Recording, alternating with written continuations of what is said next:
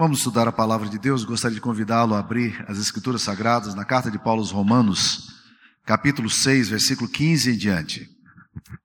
Carta de Paulo aos Romanos, capítulo 6, versículo 15. E daí? Havemos de pecar porque não estamos debaixo da lei e sim da graça? De modo nenhum. Não sabeis que daquele a quem vos ofereceis como servos para a obediência, desse mesmo a quem obedeceis sois servos, seja do pecado para a morte ou da obediência para a justiça? Mas graças a Deus, porque outrora escravos do pecado, viestes a obedecer de coração a forma de doutrina a que fostes entregues. E uma vez libertados do pecado, fostes feitos servos da justiça. Falo como homem por causa da fraqueza da vossa carne. Assim como oferecestes os vossos membros para a escravidão da impureza e da maldade para a maldade, assim oferecei agora os vossos membros para servirem à justiça para a santificação. Porque quando éreis escravos do pecado, estáveis isentos em relação à justiça, naquele tempo, que resultados colhestes?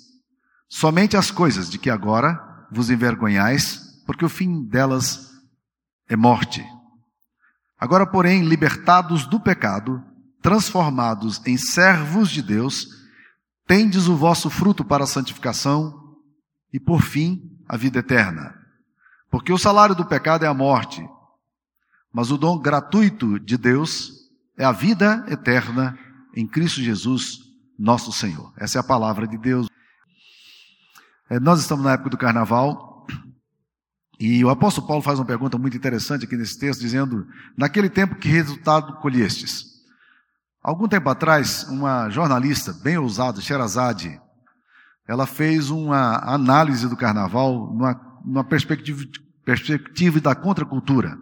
Alguns afirmaram que ela é uma evangélica, e ela realmente bateu de frente com a questão do suposto lucro que o carnaval traz. Esse vídeo está disponível aí no YouTube, você pode acessá-lo. E ela disse: olha, os resultados do, do carnaval em todos os aspectos são péssimos. Do ponto de vista da economia, é um desastre, ainda que fortaleça a indústria do turismo. Do ponto de vista da moral, ela é uma tragédia. Do ponto de vista da ética cristã, é um, um sufoco. Ela é um incentivo ao turismo sexual, ao aumento significativo do incentivo à imoralidade, do adultério, separação, da corrupção da ética, proliferação de doenças venéreas e algum tempo atrás eu ouvi uma, uma coisa sendo dita por um médico da nossa igreja, é, de que essa é uma época que normalmente os médicos não gostam de estar de plantão, porque aumenta consideravelmente o número de acidentes e mortes nas estradas e mortes por brigas. O resultado, a colheita do carnaval, não é uma colheita muito boa. Paulo está perguntando aqui, quando vocês viviam, de acordo com as paixões de vocês, qual era o resultado que vocês escolheram? Qual foi a colheita que vocês tiveram? E falar de colheita é muito importante porque porque a gente precisa entender que toda pessoa toda pessoa colhe aquilo que planta. Você não pode plantar uma coisa esperando colher outra. Toda pessoa colhe depois que semeia. Essa é outra lei da semeadura. É, toda pessoa colhe onde semeia. Outro aspecto é que toda semeadura tem o um tempo certo da colheita, tem um tempo de maturidade. Toda boa colheita depende de bons ceifeiros. Mas preste atenção na última: toda pessoa colhe mais do que planta. Eu nasci no ambiente familiar de roça, né, família muito simples, meu pai era um agricultor rural e, e, tinha, ele colhia, ele vivia daquilo praticamente que ele plantava, plantava um milhozinho, feijãozinho, arroz e tal, né? E o estilo de vida muito simples, não tínhamos necessidade de nada, mas também não tínhamos dinheiro para comprar nada, era coisa bem limitada.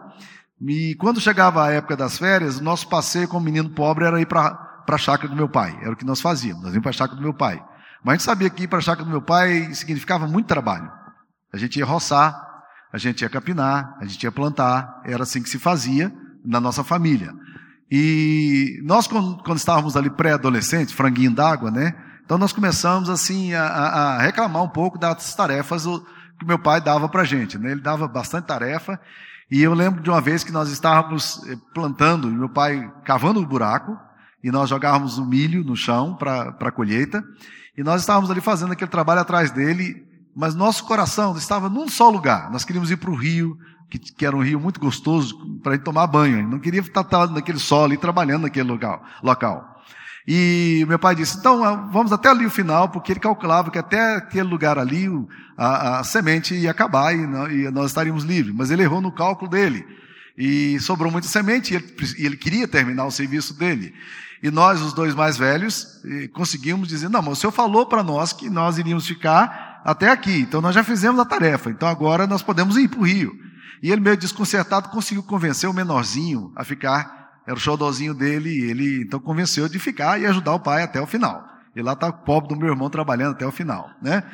E logo, logo ele apareceu lá, todo alegre, serelepe, né? Como se nada tivesse acontecendo, está tudo ok, está tudo em paz. E nós brincamos ali no Rio, voltamos e as coisas estavam tudo em ordem. Meu pai, chegamos em casa, obviamente meu pai fez muitos elogios ao filho mais novo, né? Ele, ele sim, ele é trabalhador, esse menino aqui, não é aquele negócio de pai que né, quer encorajar o filho a produzir mais. Mal sabia o pai que o que, que ia acontecer com aquele negócio de ficar com meu irmão mais novo sozinho, né? O que que aconteceu? Ele viu que nós saímos, ele começou a jogar na cova 9, 10, 15 grãos de, em cada cova, né? Ao invés de jogar 2, 3, 4, né, ele jogava 15 de uma vez, né? E quando colheu, aqui, quando nasceu, nasceu aquele tucho de, de milho, né? Então nós tínhamos que ir lá agora arrancar com a mão o excesso da semeadura do meu irmão, né? É isso que dá a colheita da gente. Né? Nós realmente plantamos e a gente acha que esse negócio não vai brotar, né? Esse negócio brota. E é isso que o apóstolo Paulo está falando aqui. Toda, toda pessoa colhe mais do que planta. E toda semeadura tem as suas implicações. Carnaval não é diferente.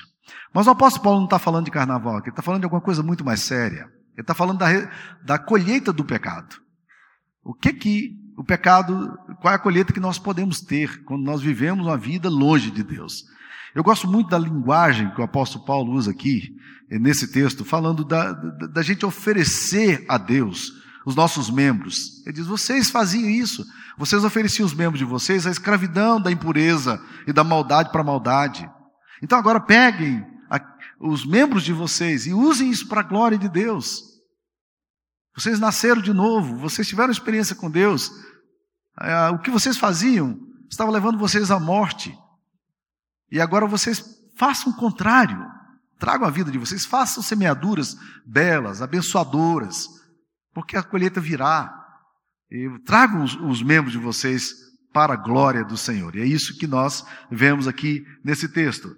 Há alguns anos atrás, eu tive uma experiência muito pesada.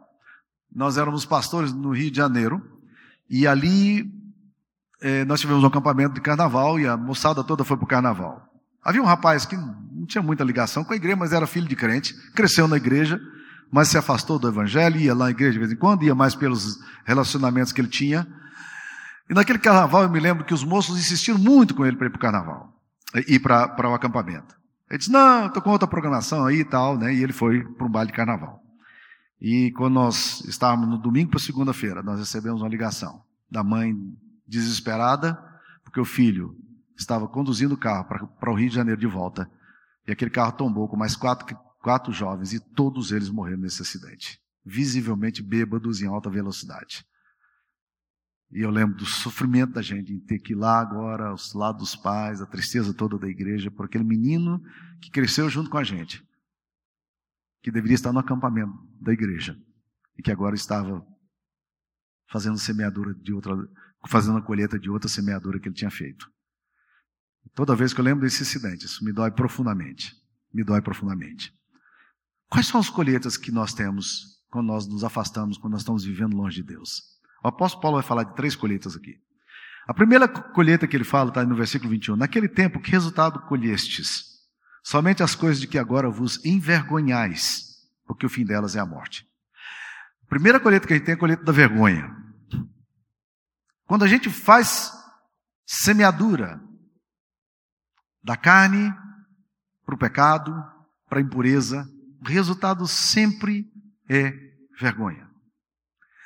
E é muito comum nós encontrarmos pessoas que agora já estão vivendo no Evangelho, e que falam com muita tristeza: Pastor, como eu me sinto mal por tudo aquilo que eu fiz naquela época.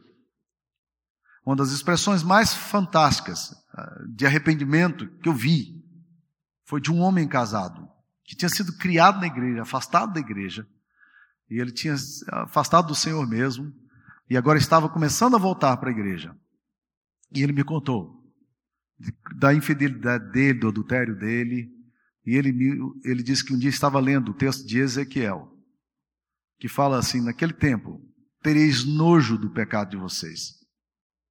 Ele diz, pastor, quando eu estava lendo esse texto, eu fiquei tão envergonhado de mim, eu fiquei tão enojado de mim, tão triste com a minha atitude de pecado, tão envergonhado de tudo aquilo que eu estava fazendo. Eu disse, Deus, eu não quero mais pecar contra o Senhor.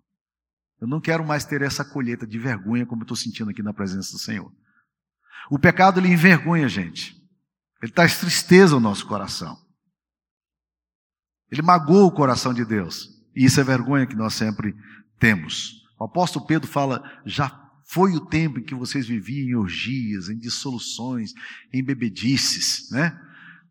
Saiam desse mundo agora para um outro lugar, um outro patamar, onde Deus está querendo trazer, fazer com que vocês façam novas semeaduras para a vida eterna, para a alegria de vocês, para, a bênção da sua família, para a bênção da sua geração. Já acompanhei pais envergonhados, famílias envergonhadas por situações de pecados familiares. E muitos de vocês já experimentaram isso também. Quão triste é a colheita do pecado. Eu tive um rapaz que se converteu na nossa igreja em Goiânia, no meu pastorado ali, e um menino de ouro. Hoje ele é um dos, dos maiores teólogos da nossa igreja. Foi o primeiro, o doutor em teologia mais novo da nossa igreja na época dele. Um menino genial, sabe? Crente demais.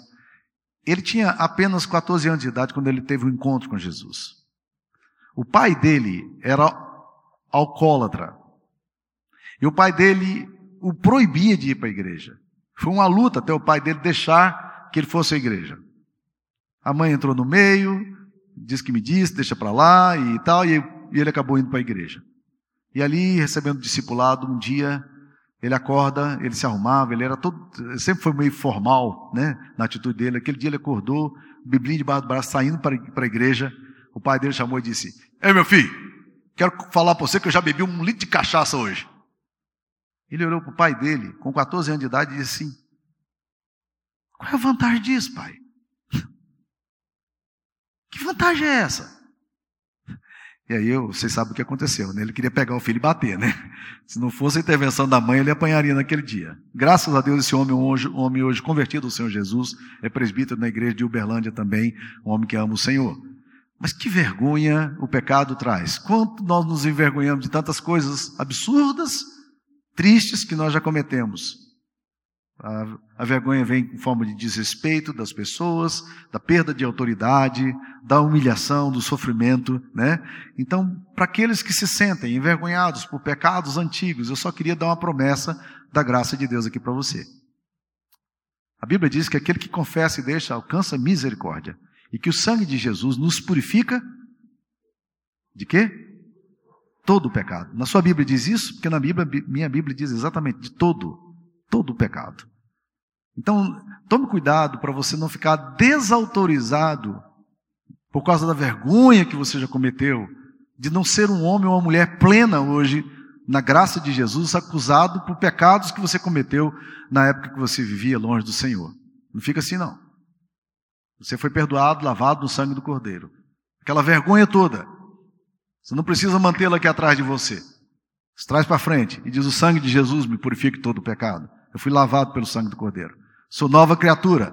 E aquele que está em Cristo, nova criatura é, as coisas antigas passaram, tudo se fez novo. Deus me fez nova pessoa. E se alguma vez, em algum momento, alguém te acusar de alguma coisa que você tenha feito no passado para te humilhar, para te envergonhar, você fala: Olha, eu sou muito pior do que você sabe. Muito pior. Mas a graça de Deus é muito maior do que você imagina que ela seja. Ela foi capaz de restaurar a minha vida. Porque a vergonha que muitas vezes sentimos, pecados antigos, pode matar a expressão de alegria da gente de viver no poder do Espírito Santo, na alegria do Espírito Santo e viver como Deus quer que a gente viva. Tá? Então, mas o pecado traz vergonha.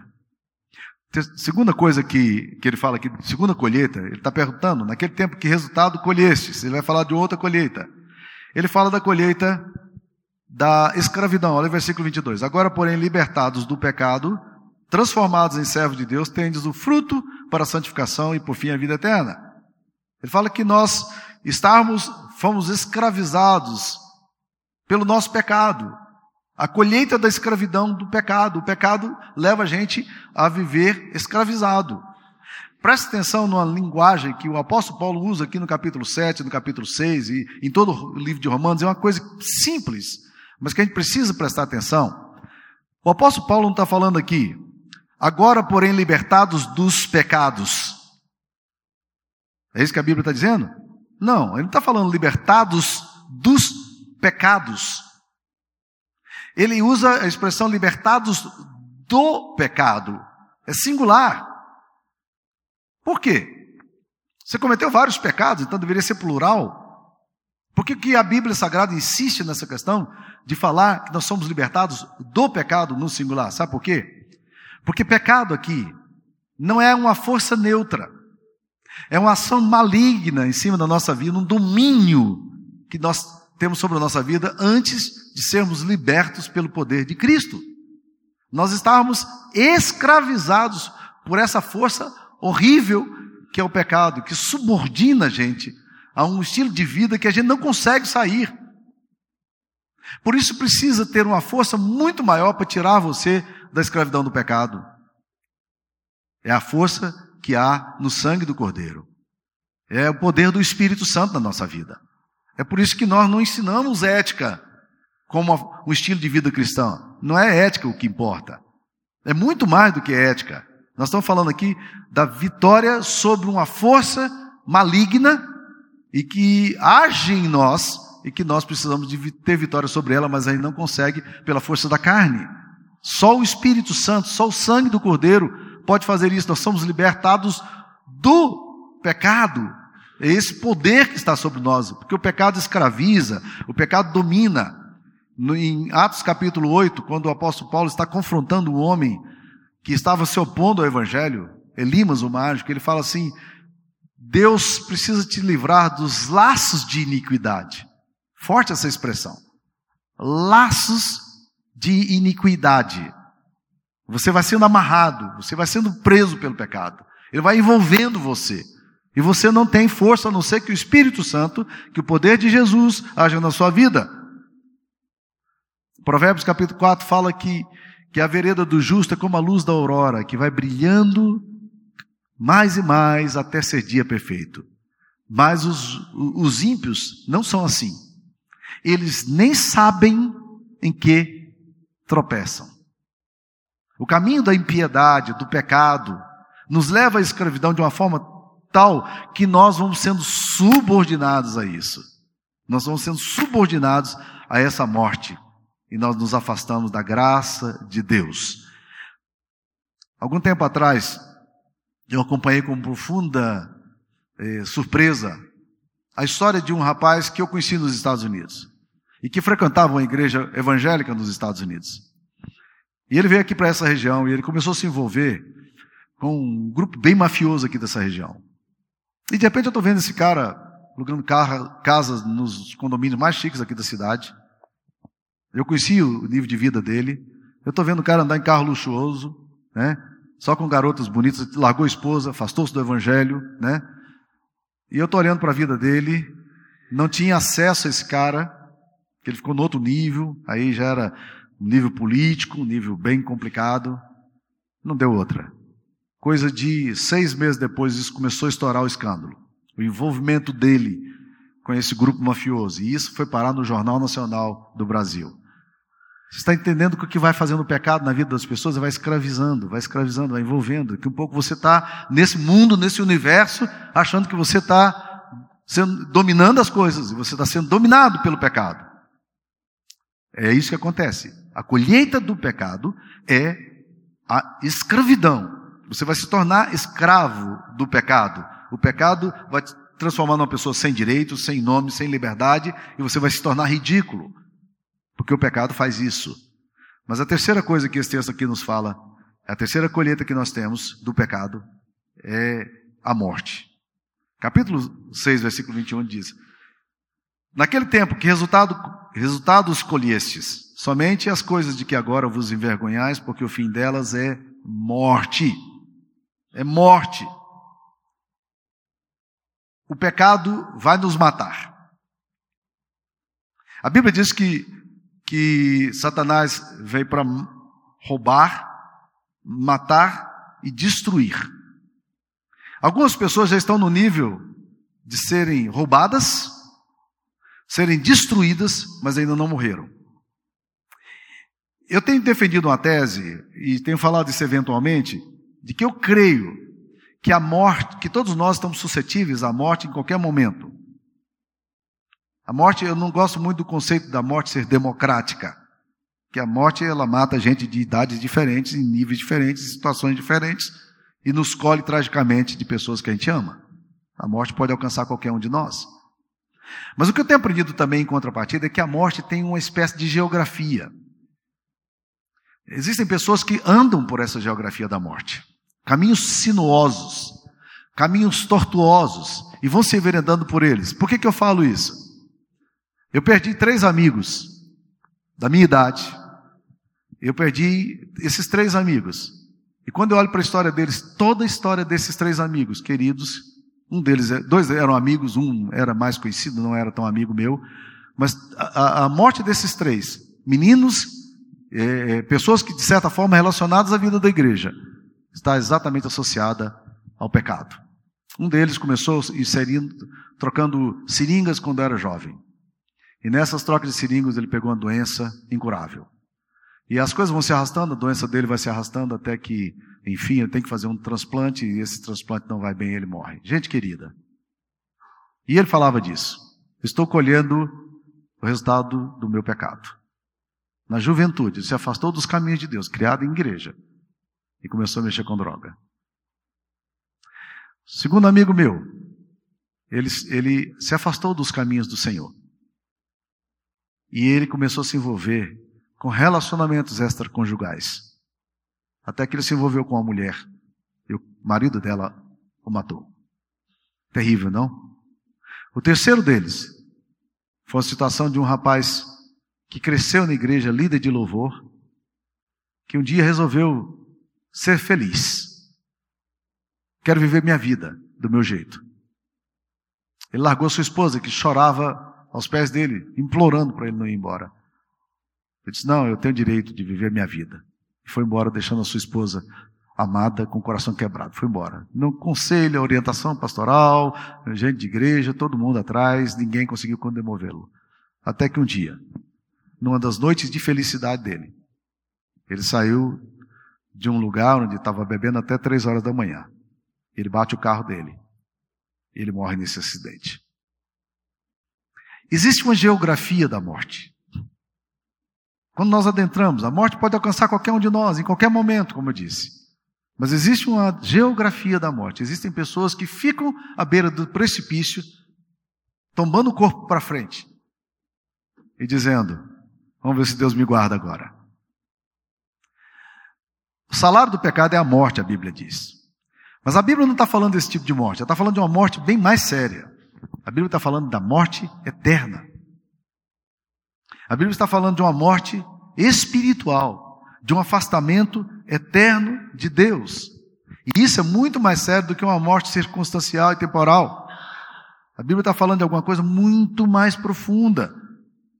Está falando de um afastamento para sempre de Deus. E, portanto, trata-se de alguma coisa muito mais tenebrosa, o salário do pecado é a morte, o afastamento eterno de Deus, a condenação eterna.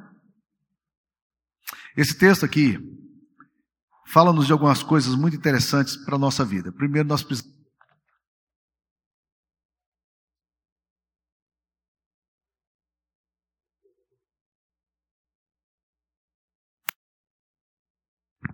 Uh, primeiro, nós precisamos, é necessário sair debaixo do domínio do pecado. Nós precisamos sair debaixo do domínio do pecado. Nós precisamos ir para a graça de Jesus. Precisamos aprender a andar com Jesus. Eu gosto de uma historinha do Ray Steadman, um grande pregador lá da Califórnia, já falecido. Ele conta que tinha na família dele uma pessoa que já, mais madura, resolveu andar de bicicleta. E quando você aprende a andar de bicicleta quando é, é, é cedo, você nunca mais esquece. Nadar e andar de bicicleta são coisas que você nunca mais esquece. Você pode ficar destreinado, e se você pega uma bicicleta já mais madura, você pode cair e machucar. Mas você nunca mais esquece andar de bicicleta. Mas essa pessoa resolveu andar de bicicleta um pouquinho mais tarde. Ela achava glamuroso, achava que era bom para ela e só tinha um problema. Ela não conseguia aprender a usar a bicicleta dela que era de contrapedal. Lembra daquelas bicicletas que se davam freio para trás? Ela não conseguia fazer isso aí. Mas ela queria andar de bicicleta. Então o que, que ela aprendeu a fazer? Tinha perto da casa dela um arbusto pequeno. E ela toda vez que vinha para casa, ela andava, andava, andava, na hora que tinha que parar, ela ia para o arbusto, deixava a bicicleta bater bem devagar no arbusto e pum, esborrachava no arbusto, tá tudo ok. Ela saía sem machucar, sem nada, né? Até que um dia, é, alguém, com muita paciência, conseguiu ensinar que podia usar um recurso muito melhor, o recurso do freio de contrapedal. Eu creio que essa é uma boa ilustração, e o Ray Stedman usa exatamente para isso, para dizer que às vezes a gente quer viver uma vida espiritual sem entender como funciona a graça de Deus. É isso que Paulo está falando, gente, vocês ofereciam, ofereciam os membros de vocês ao, ao pecado, sai de lá e ofereça agora a Deus. Vocês são filhos da graça. Como é que vocês podem viver agora debaixo da lei, debaixo do pecado? Vocês de forma nenhuma podem viver assim. Vocês não sabem daquele que daquele a quem vos ofereceis como servo para a obediência, Deus mesmo, desse mesmo a quem obedeceis sois servos, seja da justiça para o pecado, seja do pecado para a morte ou da obediência para a justiça. Nós precisamos entender que nós precisamos nos submeter a Cristo, trazer a nossa vida a Jesus. Então, meus queridos, nós precisamos voltar para a graça de Deus e clamar o sangue do Cordeiro e dizer: Senhor, o Senhor precisa me tirar dessa situação de escravidão, de pecado, de morte, para a gente poder, para eu poder viver como o Senhor deseja. E isso, meus queridos, nos leva a olhar sempre para a grande recompensa que nós temos. Qual é a grande recompensa? A vida eterna.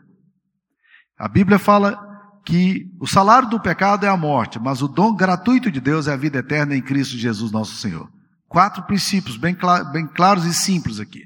Primeiro, a Bíblia diz aqui que esse dom é da graça de Deus. Portanto, é alguma coisa gratuita. Você não pode comprar, você não pode barganhar, você não pode negociar, você não pode, eh, de forma alguma, tentar fazer qualquer coisa para isso. É o sacrifício de Cristo. É isso que a palavra de Deus está dizendo, é dom, é dom de Deus. E esse, esse é um dom gratuito. Você não paga nada por ele. Jesus já morreu por você. Segundo princípio que tem nesse texto aqui, para a gente poder viver nessa, nessa vida de Deus, é que esse dom é dado por Cristo Jesus. Olha aí, o salário do pecado é a morte, mas o dom gratuito de Deus é a vida eterna em Cristo. Anote na sua Bíblia, toda vez que você estiver lendo, principalmente as cartas paulinas, todas, e o apóstolo João também fala muito disso, esse termo em Cristo. Em Cristo. Em Cristo. A vida eterna é gratuita, é um dom de Deus. Perdão de pecados é gratuito, é dom de Deus e nos foi dado por Cristo, somente por Cristo. Terceiro princípio que tem aqui, esse dom é eterno, porque o texto aqui fala, o dom mas o dom gratuito de Deus é a vida eterna. Nós estamos falando de alguma coisa que não tem fim. De alguma coisa que nós estamos fazendo para a eternidade. O que Cristo faz por nós tem um efeito eterno. Por isso que quando nós pregamos o Evangelho, nós estamos pregando coisas que têm implicações eternas. Se você nunca tem considerado a sua vida eterna, nessa manhã, Deus está te chamando a pensar sobre isso. Nós estamos falando de alguma coisa que vai transcender a sua morte. Portanto, é alguma coisa que você não pode brincar com ela, porque tem a ver com a eternidade. E por último, Jesus precisa se tornar Senhor, porque ele termina dizendo assim: o dom gratuito de Deus é a vida eterna em Cristo Jesus, nosso Senhor. Jesus é o nosso Senhor. Ele é Senhor da sua vida? Porque o apóstolo Paulo faz um contraste muito interessante aqui nas Escrituras Sagradas, dizendo o seguinte: olha, vocês eram escravos do pecado. Quem era o Senhor de vocês? O pecado. Quem dominava a sua vida? O pecado. E quando você está debaixo da escravidão, você não tem nome, não tem direito, não tem liberdade. Você vai fazer o que o seu dono manda. Agora ele fala assim: mas agora vocês se tornaram servos da justiça por meio de Cristo. Quem é o meu Senhor agora? Você pode dizer, ah, então nós vamos sair de uma escravidão, vamos deixar de ser servo do pecado para ser um servo de Cristo. Exatamente. Não tem meio termo. Você precisa se tornar servo de Cristo, Jesus Cristo, nosso Senhor. Ele é Senhor da sua vida. Você tem permitido que o Espírito Santo seja Senhor das suas finanças, da sua mente, do seu coração, dos seus programas de televisão, do seu estilo de vida? Você tem pedido para que Ele cuide de você em cada. Ele é Senhor da sua história, da sua família. Nós, nosso lema desse ano é: Eu e minha casa serviremos ao Senhor. Serviremos a quem? Quem é o seu Senhor? Que Senhor é esse a quem você quer servir? Eu e minha casa serviremos ao Senhor. E é interessante porque esse termo no, no hebraico, a palavra Senhor, ela vem com letra maiúscula, toda ela. Se você é observador, leitor observador da Bíblia no Antigo Testamento, você vai perceber, toda vez que aparece a palavra é, é, é, Senhor na Bíblia no Antigo Testamento, está Senhor com letras maiúsculas, todo ele. Por quê? Porque este é o nome mais sagrado dos hebreus, do Deus dos hebreus. É Iavé. Nós, eu e minha casa vamos servir a Iavé. Eu e minha casa serviremos nosso Senhor Jesus Cristo. Nós serviremos Deus Pai, Filho e Espírito Santo. Então nós precisamos trazer a nossa vida em consagração. E não é fácil, por quê? Porque nós somos uma cultura na qual somos encorajados a nossa independência, não a dependência. Nós somos encorajados a não depender de ninguém, a não estar debaixo de ninguém, a não nos subordinarmos a nada, a não termos hierarquia. Mas a Bíblia está dizendo não. Nós precisamos de Jesus como Senhor da nossa história. Ele é o Senhor da sua vida? O apóstolo Paulo, então, inspirado pelo Espírito Santo, faz a pergunta séria aqui: Que resultado você tem colhido do pecado? Quais são os resultados do pecado? Vergonha, escravidão, morte. Esses são os resultados do pecado mas nós podemos começar a plantar novas coisas por meio de Cristo. Resultado de coisas que nós olhamos e nos alegramos por ver que Deus está fazendo na nossa vida a despeito da gente. Olhar para a nossa vida e dizer, já não estamos mais debaixo do domínio do pecado, nem da escravidão, nem das trevas. Ele nos transportou para o reino do Filho do seu amor. Olharmos para a nossa vida e dizermos sim, a colheita nossa de servir a Jesus é a vida eterna, esse dom gratuito que nós temos em Cristo. Que Deus nos abençoe nessa manhã. Que essa palavra dele seja colocada na nossa vida para nossa edificação. Vamos orar a Deus. Ó Deus, aplique essa palavra às nossas vidas de uma forma indelével, para que o temor do Senhor, a alegria do Senhor, a bênção do Senhor esteja sobre nós. Abençoe tua igreja, derramando o teu favor e graça aqui nessa manhã, em nome de Cristo. Amém.